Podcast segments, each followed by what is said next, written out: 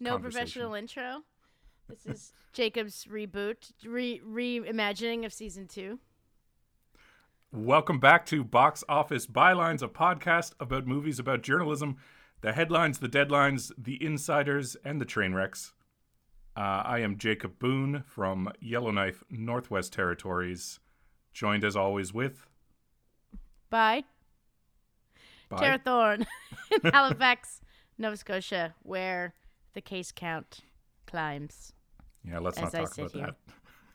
Hopefully, by the time this comes out, We'll be over it. Or I'll be dead. One or the other. Okay. I don't care. How are you doing, buddy? one of the two. Having a better weekend than you. Yeah. Uh, we are joined this week by a special guest, our first ever repeat guest and favorite David Fincher fan.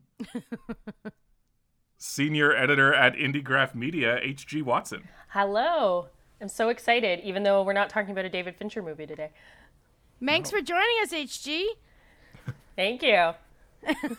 Honored guest Watson. What did you think of Mank? I thought it was Oh, I thought it was boring. terrible. I turned it off. Yeah, how- it was yeah, I was. It was. Yeah. Wow. I, I, I, I'm gonna have to disown David Fincher now.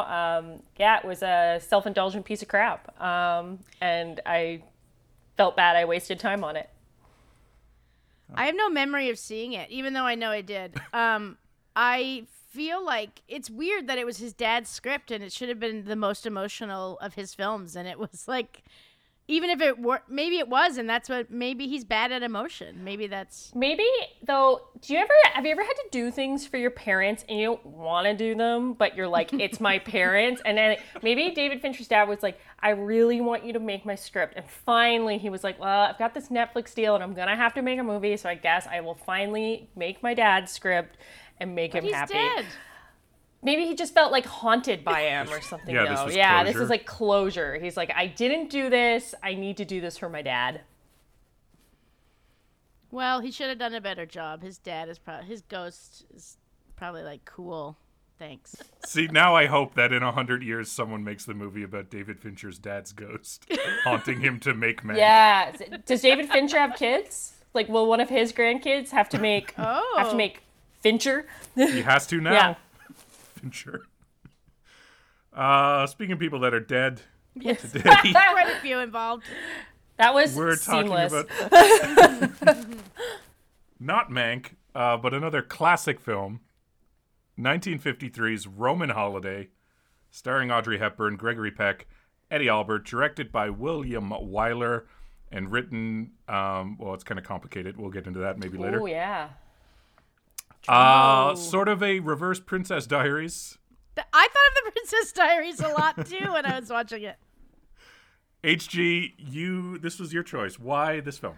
I revisited this movie recently because I had watched an Audrey Hepburn uh, biography on Netflix, which just came was added to the service somewhat recently, and I was like one of those little girls who was really really obsessed with Audrey Hepburn. Like I watched Breakfast at Tiffany's obsessively, not understanding that it was about sex work and that there was some really wildly offensive shit happening in it.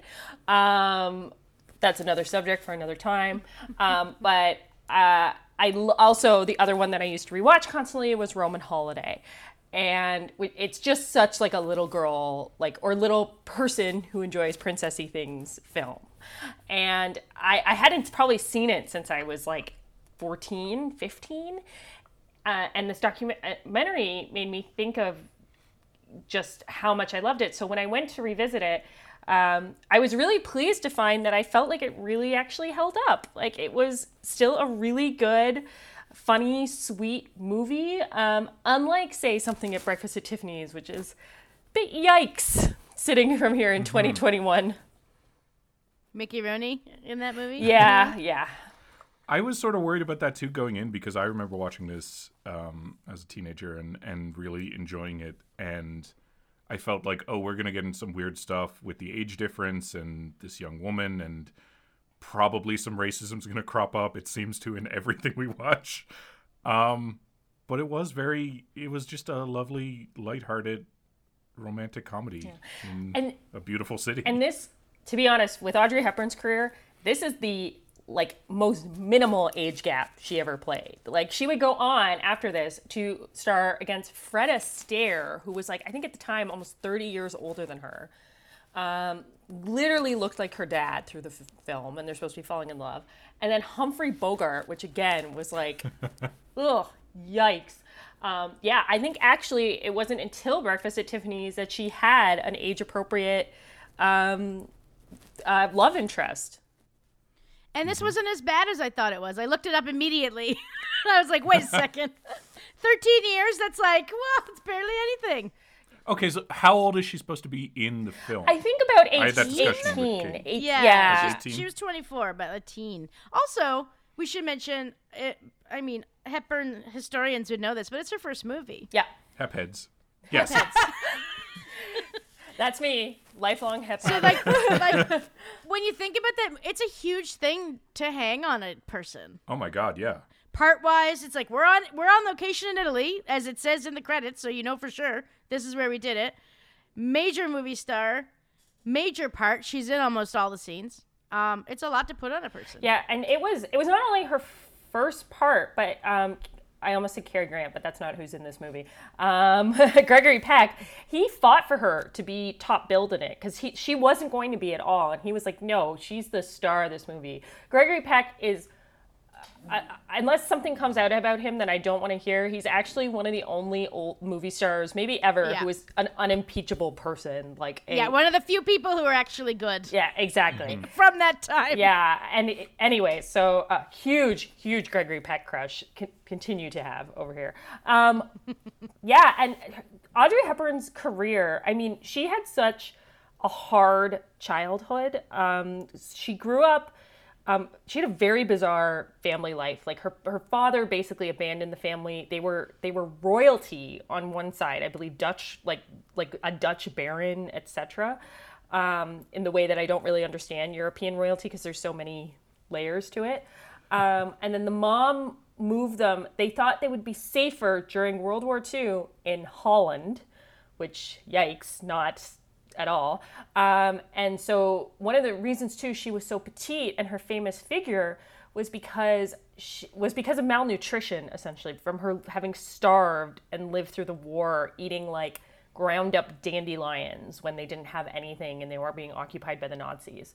Um, so you know she went from that to eventually moving to England to ballet school and she got cast her big, first huge role was as um, Gigi, and she got on- stage in, in I think New York or the West End. Um, and it Colette herself saw Audrey Hepburn in a hotel and was like, "That's Gigi," and that's that's cr- that's such a wild story. It's just like you're, That shit doesn't happen anymore. I know the discovering author, people. Yeah, the author of the book sees you and goes, "That's it. That's who I imagine Gigi to be," and and that just blows up your whole career. Um, she famously, and I'm glad you had had all that backstory, so I don't have to get into that. um, and then famously for this film, like her her camera test or whatever, they left the camera going after she did her lines, and she just sort of naturally chatted with the crew, and her charisma and personality there helped her land the role. Um, and it seems uh, fantastic that you know someone would get a career based off just sight and and a few words, but Audrey Hepburn is also like incredibly charismatic to watch and listen to, and it And is look at. understandable when you see her. yeah, Oh yeah, yeah. It's for sure. I- again this documentary on Netflix I watched. Um, though a lot of this I have to say because you know Hephead for life I knew, but seeing it in motion and seeing some of the footage of her that I'd never seen, um, you know, this is a person she could not have been anything else but a movie star. I, I genuinely Right. think that she just had that sort of intangible something that's there's like very small percentage of the population who do end up being movie stars have. Yeah, and it's like you can't er- learn it. You you yeah, it's innate. Yeah. And also, won an Oscar for this. oh, she did. role. I didn't Yeah. realize that. Um, but do you also think about like the reason people don't get discovered anymore is because they are gunning for it from age four.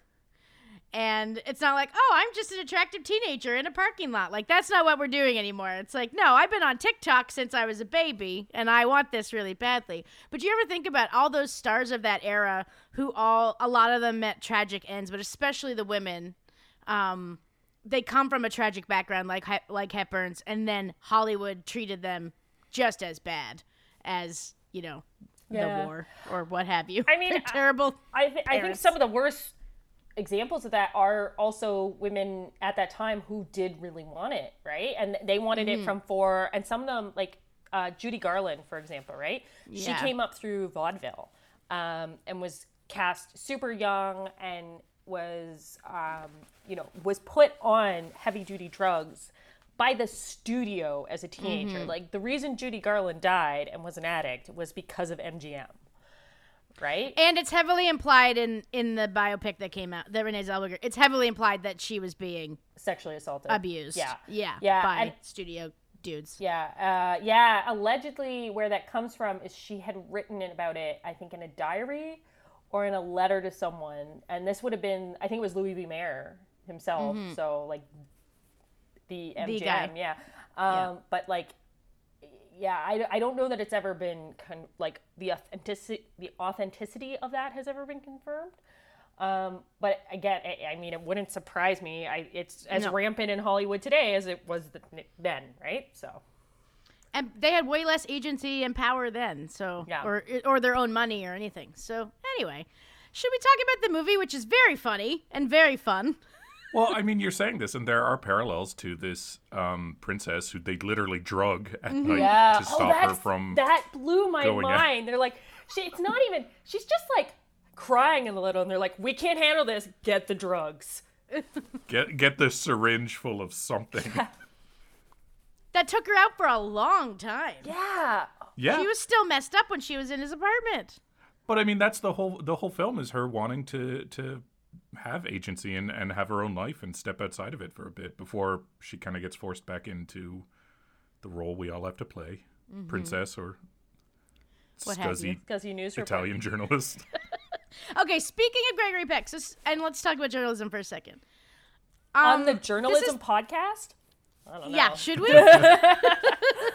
the thing that bothers me the most about the the jour- the journalism angle is that they're in Italy and the movie opens with her doing this world tour. She's like the people's princess, everyone loves her, and he doesn't realize who she is. He doesn't know on site. Yeah, he doesn't she pay is. attention to the celeb drama. Yeah, I kind of get the sense because you know one of my favorite scenes in this movie as an adult, um, who is uh, at some points have haven't had to have given an excuse to an editor, um, is when he tries to bullshit his way that he went to the press conference when he clearly had like great. slept through it because he'd been out playing poker till like three in the morning the night before.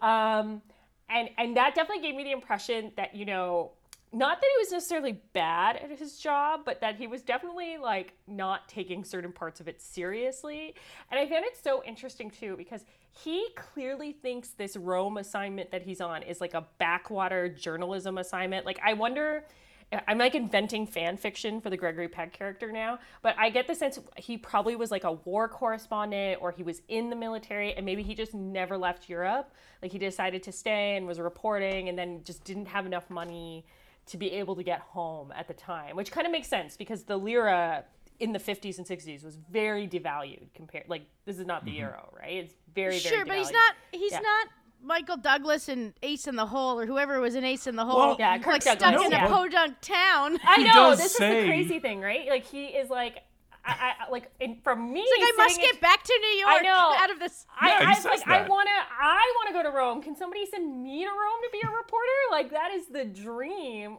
so that's what I just find so wild in this movie is when he's just like, gotta get back to New York. I I hate it here. I hate drinking wine and cappuccino and getting gelato and meeting princesses. I'm ah. He definitely doesn't think it's like worthy of him. Yeah. The, this Italian. Yeah, he wants to get back to New York with New this York big giant in its heyday profile. in the 50s. Yeah, I could see that. Baseball, etc. Um, I really appreciated when he did realize his guest that he took home and, and was going to put on the sofa, but she took the bed, so he took the little tiny sofa. Um, when he realizes she was the princess, he asks his editor if he's fired before confirming and then pitching the story. Just didn't want to give that away first. Oh, Um, we should so we should talk about this because I had a very interesting Twitter discussion about how much he got paid to do journalism back in the day. Because I believe so his editor tells him it's like 3000 bucks or something. I did look. I I put these figures down. Okay. Um. So it's two hundred fifty dollars for a piece on the princess's world views. So the kind of vapid profile he was supposed to do, which would work out to twenty five hundred dollars today. A thousand dollars for her views on clothes, which is a fun joke, which would be worth ten thousand dollars today, and five thousand dollars for an exclusive one on one. Uh, which would be fifty thousand dollars today for a single piece of journalism. Wow, that's Taffy Brodesser Akner money. yeah. And that's before the like that's just for the one-on-one interview, not the my day with the escaped princess, which presumably he could have sold for a little bit more, especially those photos. Yeah. So a few weeks ago on Twitter, somebody had mentioned that when Ernest Hemingway was in Toronto writing for what eventually was the Toronto Star, he was making in the 1940s a dollar a word. Which Wow. yeah.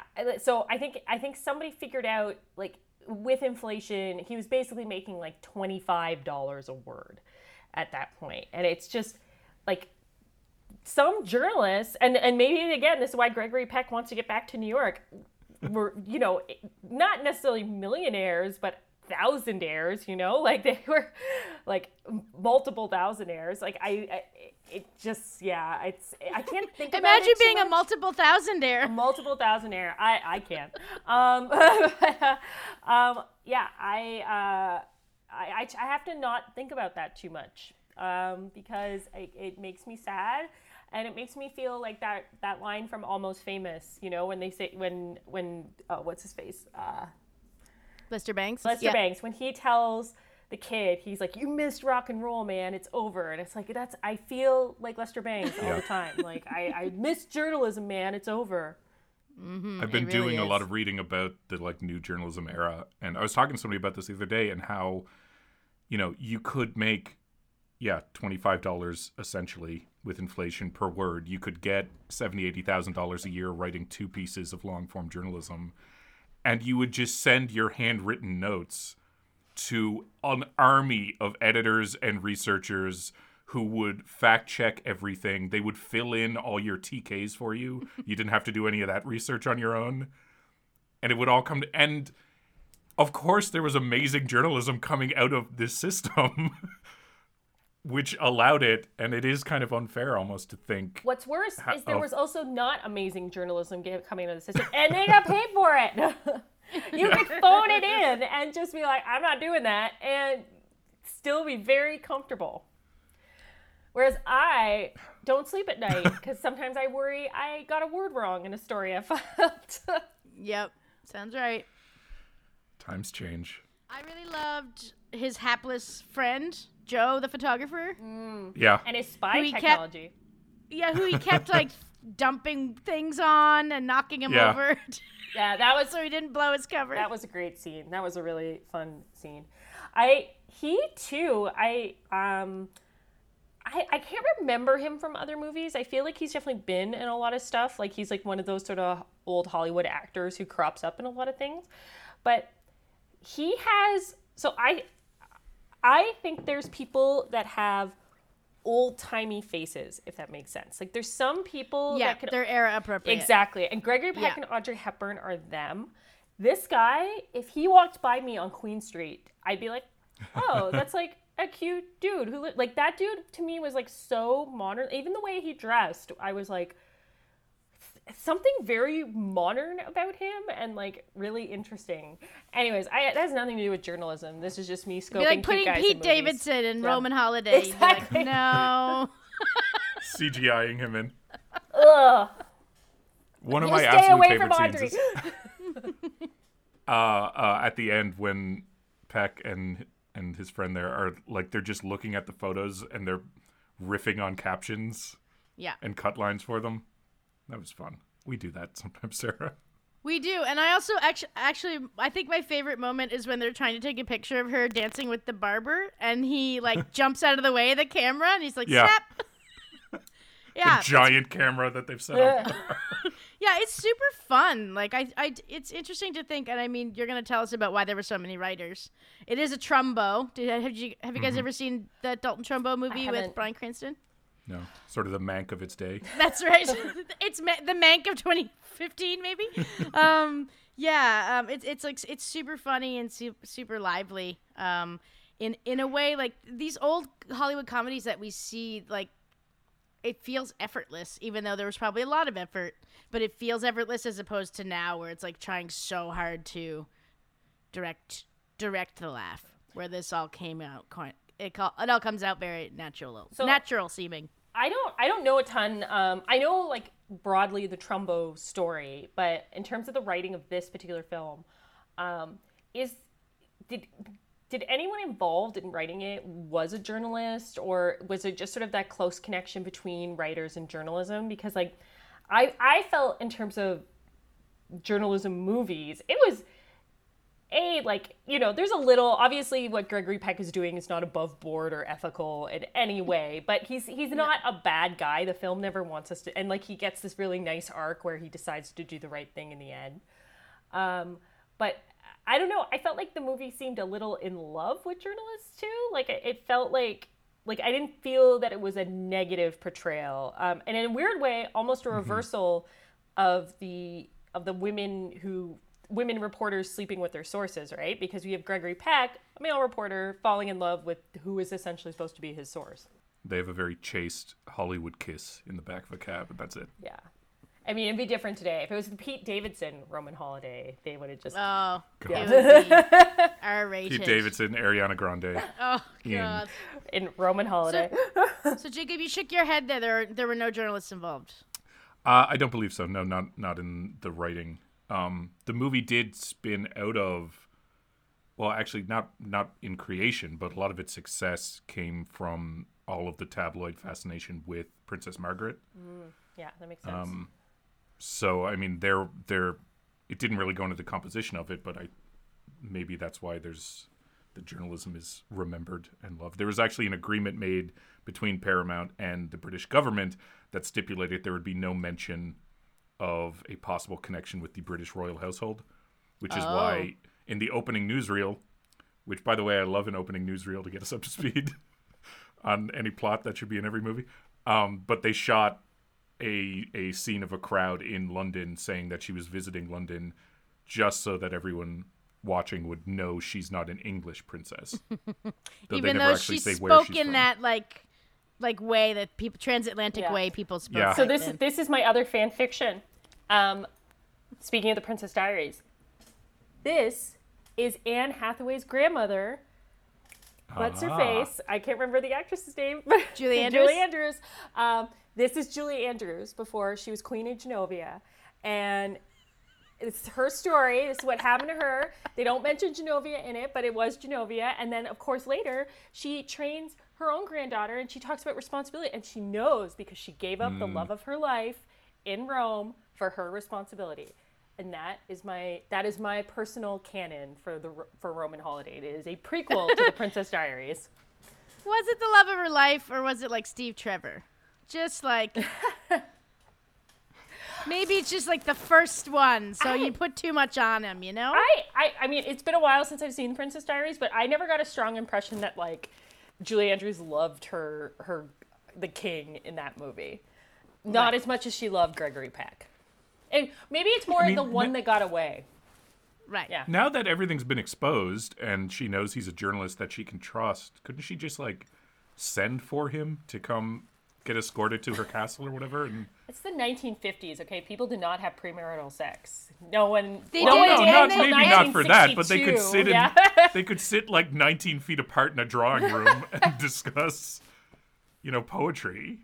That was an It doesn't interesting have moment. to be the end. that was an interesting moment too, when she's like, "I've never been alone with a man, let alone naked or whatever," and it was like, ah. but it was fine. Yeah. They had In a lot of movies, it wouldn't have been fine. Yeah, they had fantastic chemistry, Gregory Peck and I. Like they to the point where you're like, should they date in real life? Like as if they're both alive and I could influence that.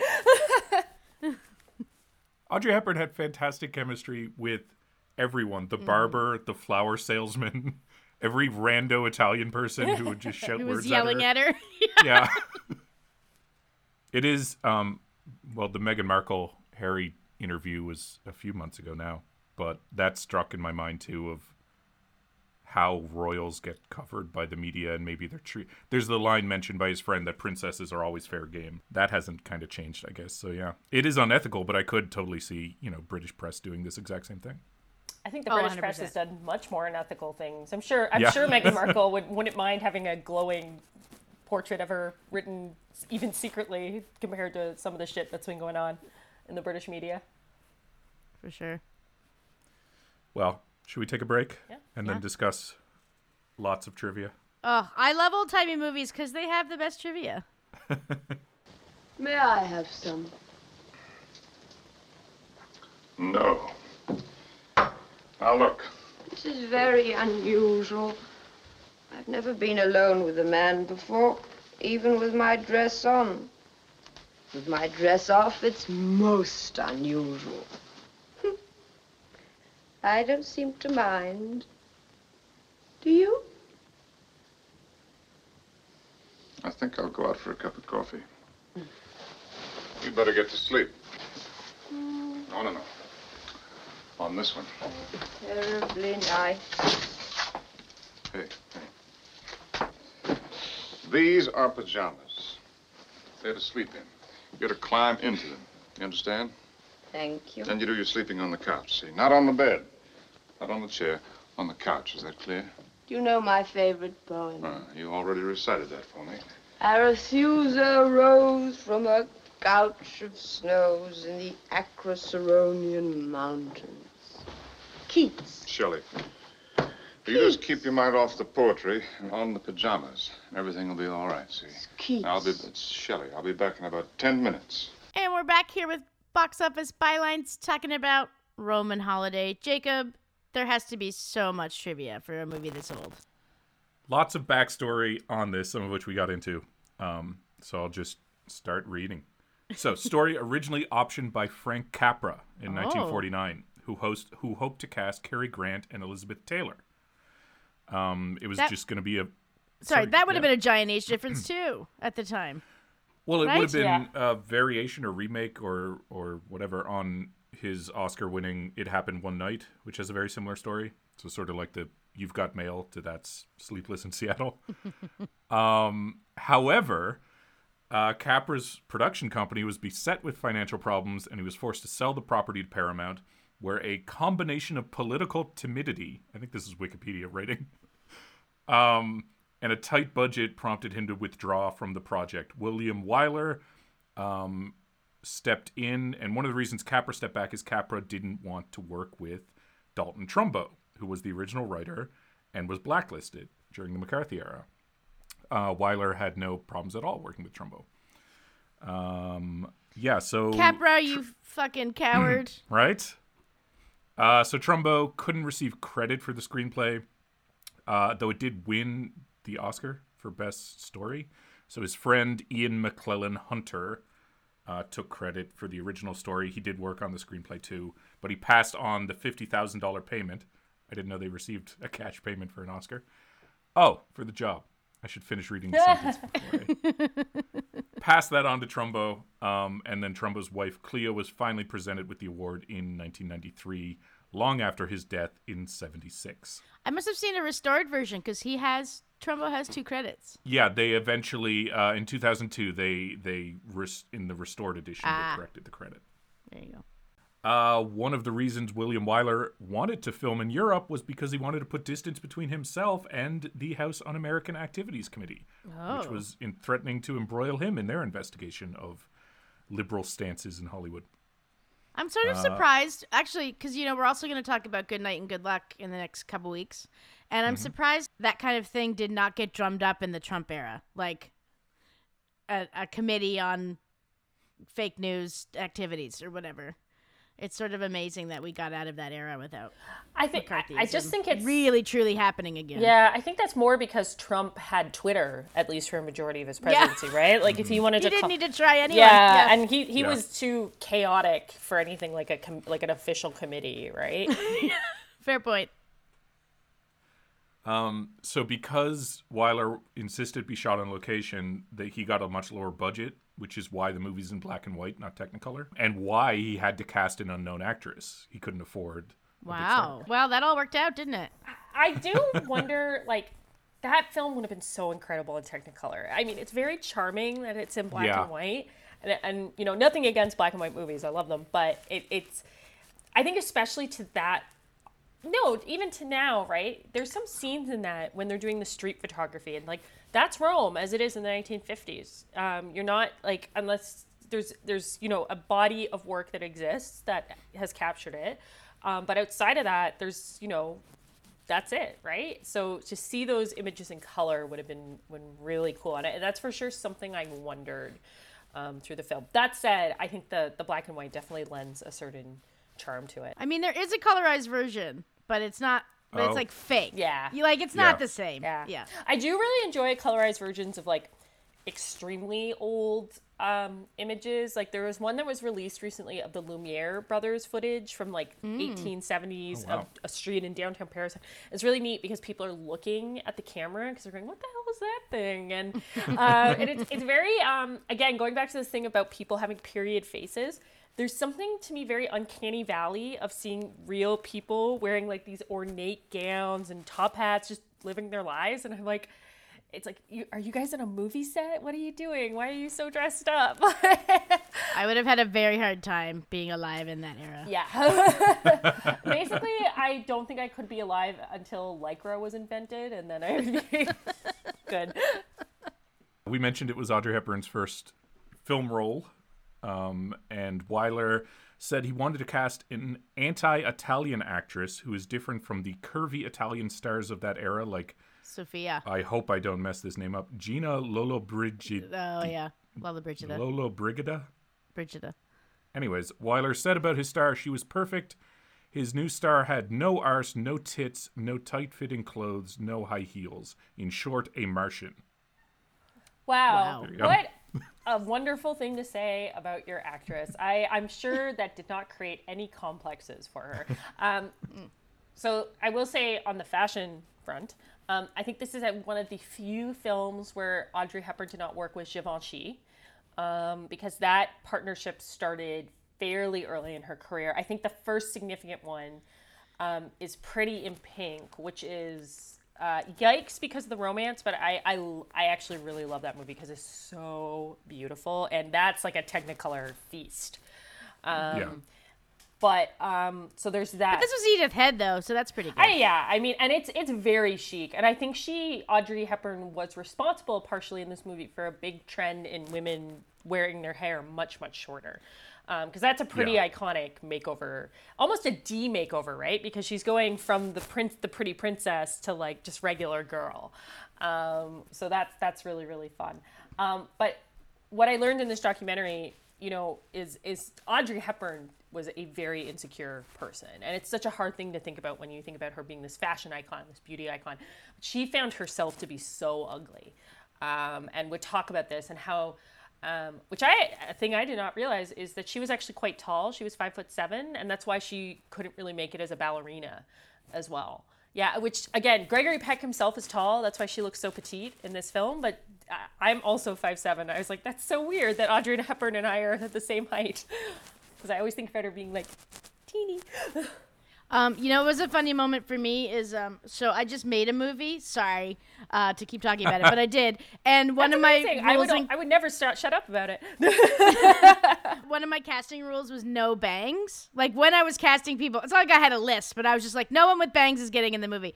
So then there's this scene where she's dancing with the barber and he like parts her bangs, and I was like, Yeah. yeah, exactly. It's not that I hate bangs; they just don't always age well, and they cover your face. yeah. If you have that face, show it off. Exactly.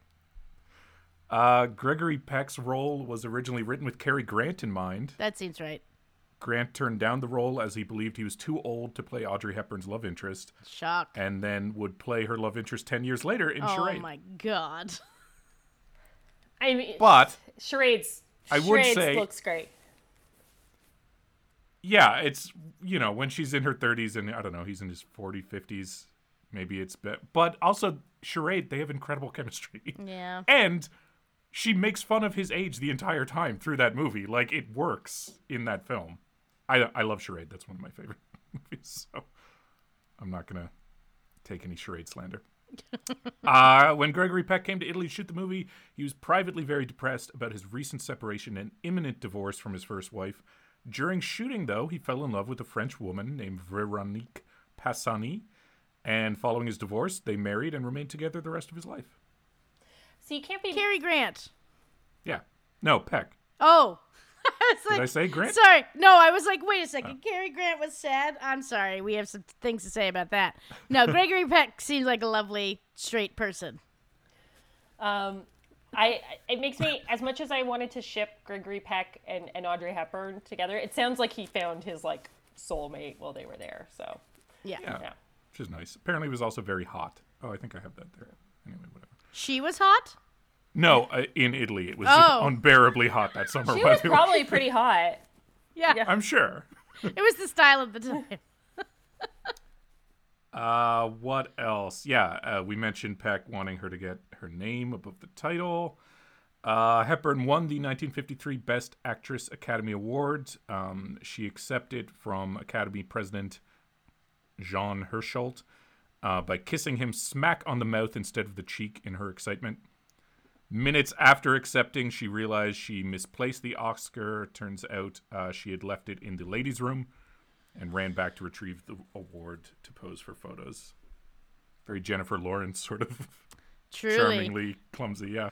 Uh, yeah, the Roman summer was stiflingly hot. Uh, crowds swarmed all over locations, making huge impromptu audiences for the actors. Meanwhile, Italy itself was beset with clashes between political parties that resulted in strikes and unrest that threatened to disrupt production.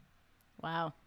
So, actually, now if you made a movie about the filming of Roman Holiday Manx style, it would be fun to have all this chaos. It would be about the revolution. Yeah. Yeah, it'd be like Summer of Sam, but Roman Holiday being filmed in the middle of it. Uh, because of the tremendous amount of work and the heat, Gregory Peck lost 16 pounds during shooting, which he also attributed to the fact that he only ate one sandwich during each day. That's sad. What was in the sandwich? I'm sure they had lots of food. That's a depressed man. Yeah. That is right there a, a Yeah. man who's going through a divorce and just like leave me alone. To You're in yeah, Rome. leave me alone to eat my sandwich. Just have a sad yeah, sandwich. divorced man sandwich. If the if the National had been around then, he would have been haven't had his headphones on every day, eating a sad sandwich, listening to the National. Yep, totally. Uh, the embassy ball sequence at the start of the film featured real Italian nobility who all donated their salaries to charity. And the reporters at the end of the film, too, were all real foreign correspondents based in Rome. Well, that's cool. Fun.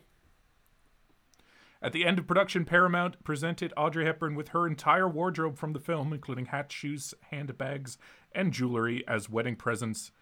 Um, to she was getting married to James Hanson, uh, but they ended their engagement shortly after. Wonder if she kept everything. That'd be kind of baller Of move. course, I- Yeah. I was like, I didn't like the guy, but I'm keeping the wardrobe.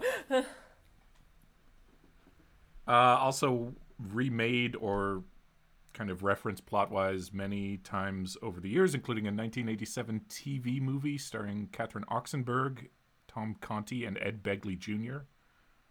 I'm assuming as the photographer friend. Catherine Oxenberg was married to a famous person. Probably isn't her daughter? Wasn't her daughter in the NXIVM cult? Yes, that's yes. Yeah. Was it Casper Van Dien? That can't be right. Hold on. I've never heard of this person before. he doesn't so- count as famous. Hold on. You look that up. Um, in the 1970s, both Peck and Hepburn were approached with the idea of a sequel, but the project never came to The fruition. The sequel is called The Princess Diaries. There you go. That's it. Yeah. And then The Princess That's Diaries canon now. 2. It's a trilogy. What happened in Princess Diaries 2? Uh, Did they go to Rome? No, they go to Genovia. Um, Okay. So Anne Hathaway moves to Genovia and she's going to become queen. And then she has to decide, she has to get married basically for reasons of plot convenience. So basically, so that she can k- kiss Chris Pine, who is the eventual person that she Hmm. that she marries. Which I mean is a pretty good deal if you have to marry someone. Um, speaking of marriage, Catherine Oxenberg was married to Casper Van Dien. They have two children. Also, she is royalty herself. She's the daughter of Her Royal Highness Princess Elizabeth of Yugoslavia. Hey. Well, And she went to, Casper. Harvard. Shout out Catherine Oxenberg Hive. Yeah, so so remade or referenced many times, including perhaps most famously um, in Notting Hill as a sort of '90s London set version of Roman That, Holiday. oh, of course. Yeah, and Hugh Grant doesn't recognize Julia Roberts at first. Uh, I I, I love Mm-hmm. Notting Hill, so that all checks out. Uh, and one last bit of journalism trivia: the black ink in the Roman newspapers reporting the illness of Princess Anne is glossy, and the paper is slick, indicating they are short-run items from a small business-style printer used by a prop department rather than a normal newspaper. what nerd? What Fincher was typing that up in there? Yeah, he was like, Took me out of the movie entirely. Well, I will say it's nice to see a classic that holds up and that no woman gets hit in the face, and there's no racist content. yeah, it's hits hits hits a dude over the head with a guitar. Yeah, that's fine. That's fun. Yo, she does. Yeah, yeah, yeah. She does, yeah. Yeah. It's like WWE stuff. Ugh. no, yeah, I'm I'm I was happy this held up. It was funny and breezy and made me want to go to Rome. Any Yeah, kind of it's- travel. I want to go to Niagara Falls now. Like just anything. I want to have my own Roman holiday, but in Niagara Falls. And instead of doing our hand in the the wish thing, we go into the wax museum. Um, Yeah. And that's like where that whole flirting scene happens. Yeah, that sounds good. So good. are you the princess or the journalist? The journalist. So it's, I'm gonna have Okay, to right. find some prince of a small country. Like I, I wouldn't want a British Right. royalty because that's like too much attention and pressure. I need so like Turks and Caicos. Yeah, I need like a former Soviet state where the royals are now just coming back to their money or something like that. Right. Yeah, it's that would be ideal. This also sounds like something Tara, you Telefilm would fund. Yeah, yeah, yeah. I'm looking for my next project. Let's do it. Niagara Holiday, brought to you by Telefilm. They go out for dinner at the Burger King with the Frankenstein. Do selfies in front of the dinosaur park. That's right. That's right. Protest outside Marineland. Yeah, We would not film inside Marineland. I'd be very opposed to that. no, we yeah. cannot. They would not allow it. Yeah. HG, thank you so much for doing this. Again. Oh no, this is so much fun, and yeah, I'm glad. I'm glad we got to talk about something that was, um, like you said, held up really, really well, and I got to revisit uh, a film from my childhood that just makes me makes me feel good, makes me feel happy, and I think I'm gonna go watch The Princess Diaries right now. Nice. And unlike your last visit, there weren't a series of grisly murders. That we know of. Yes. In the movie, yeah, in the movie. Yeah. Yeah, what's happening outside? yeah. don't We know. don't know what that journalist reported on next, so It's true. yeah. That would be a switch. Um, anything you want to plug, HG, while you're? Um, to our small but hopefully loyal audience? Um, yeah, so I'm on Twitter um, at HG underscore Watson. Um, I'm freelance writing. I work for a company, as you mentioned in the beginning, called Indiegraf, where we help support journalists that are trying to start their own small independent outlet. So if that's something you're thinking of doing, uh, send me a message and I will tell you all about it. awesome. And Tara, people can find you at Thorny HFX. Correct. And they can find you at RWJ Boone on Twitter. And you private message all your best jokes. Yeah, So that's not great. sorry. So people need to know you in real life to get your best content. If they follow you, Isn't that how it should go? yeah, if they follow you, they can start a friendship that leads to DMs. Yeah, Yeah, you got to sure. work your way in Yeah. into the good jokes. Exactly. There's it's Earn like it. a sub- Substack subscriber. I was gonna say you should think about maybe the next from the DMs is a paid newsletter. Sure. Yeah. Mhm. I wanna I wanna commercialize my friendship. That's right. Pay me fifteen dollars a month, and I'll send you fun jokes and listen to your complaints. That's a great, great value. Take it from me. Uh, next week, Tara, as you mentioned, we're gonna talk about good night and good luck. It's Which is the Red Scare. under 90 minutes.